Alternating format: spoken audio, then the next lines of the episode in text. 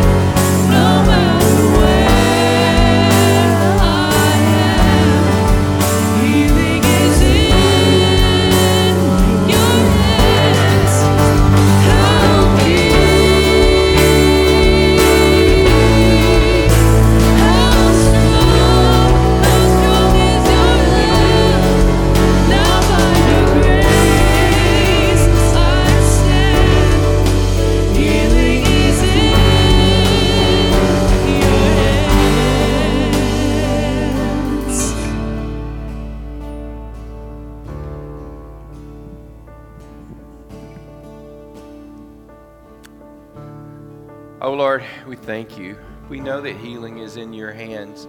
So we just come before you and we humbly ask, Lord, give us, give our friends, our loved ones, give our nation, our world the breakthrough we need. In Jesus' name, amen.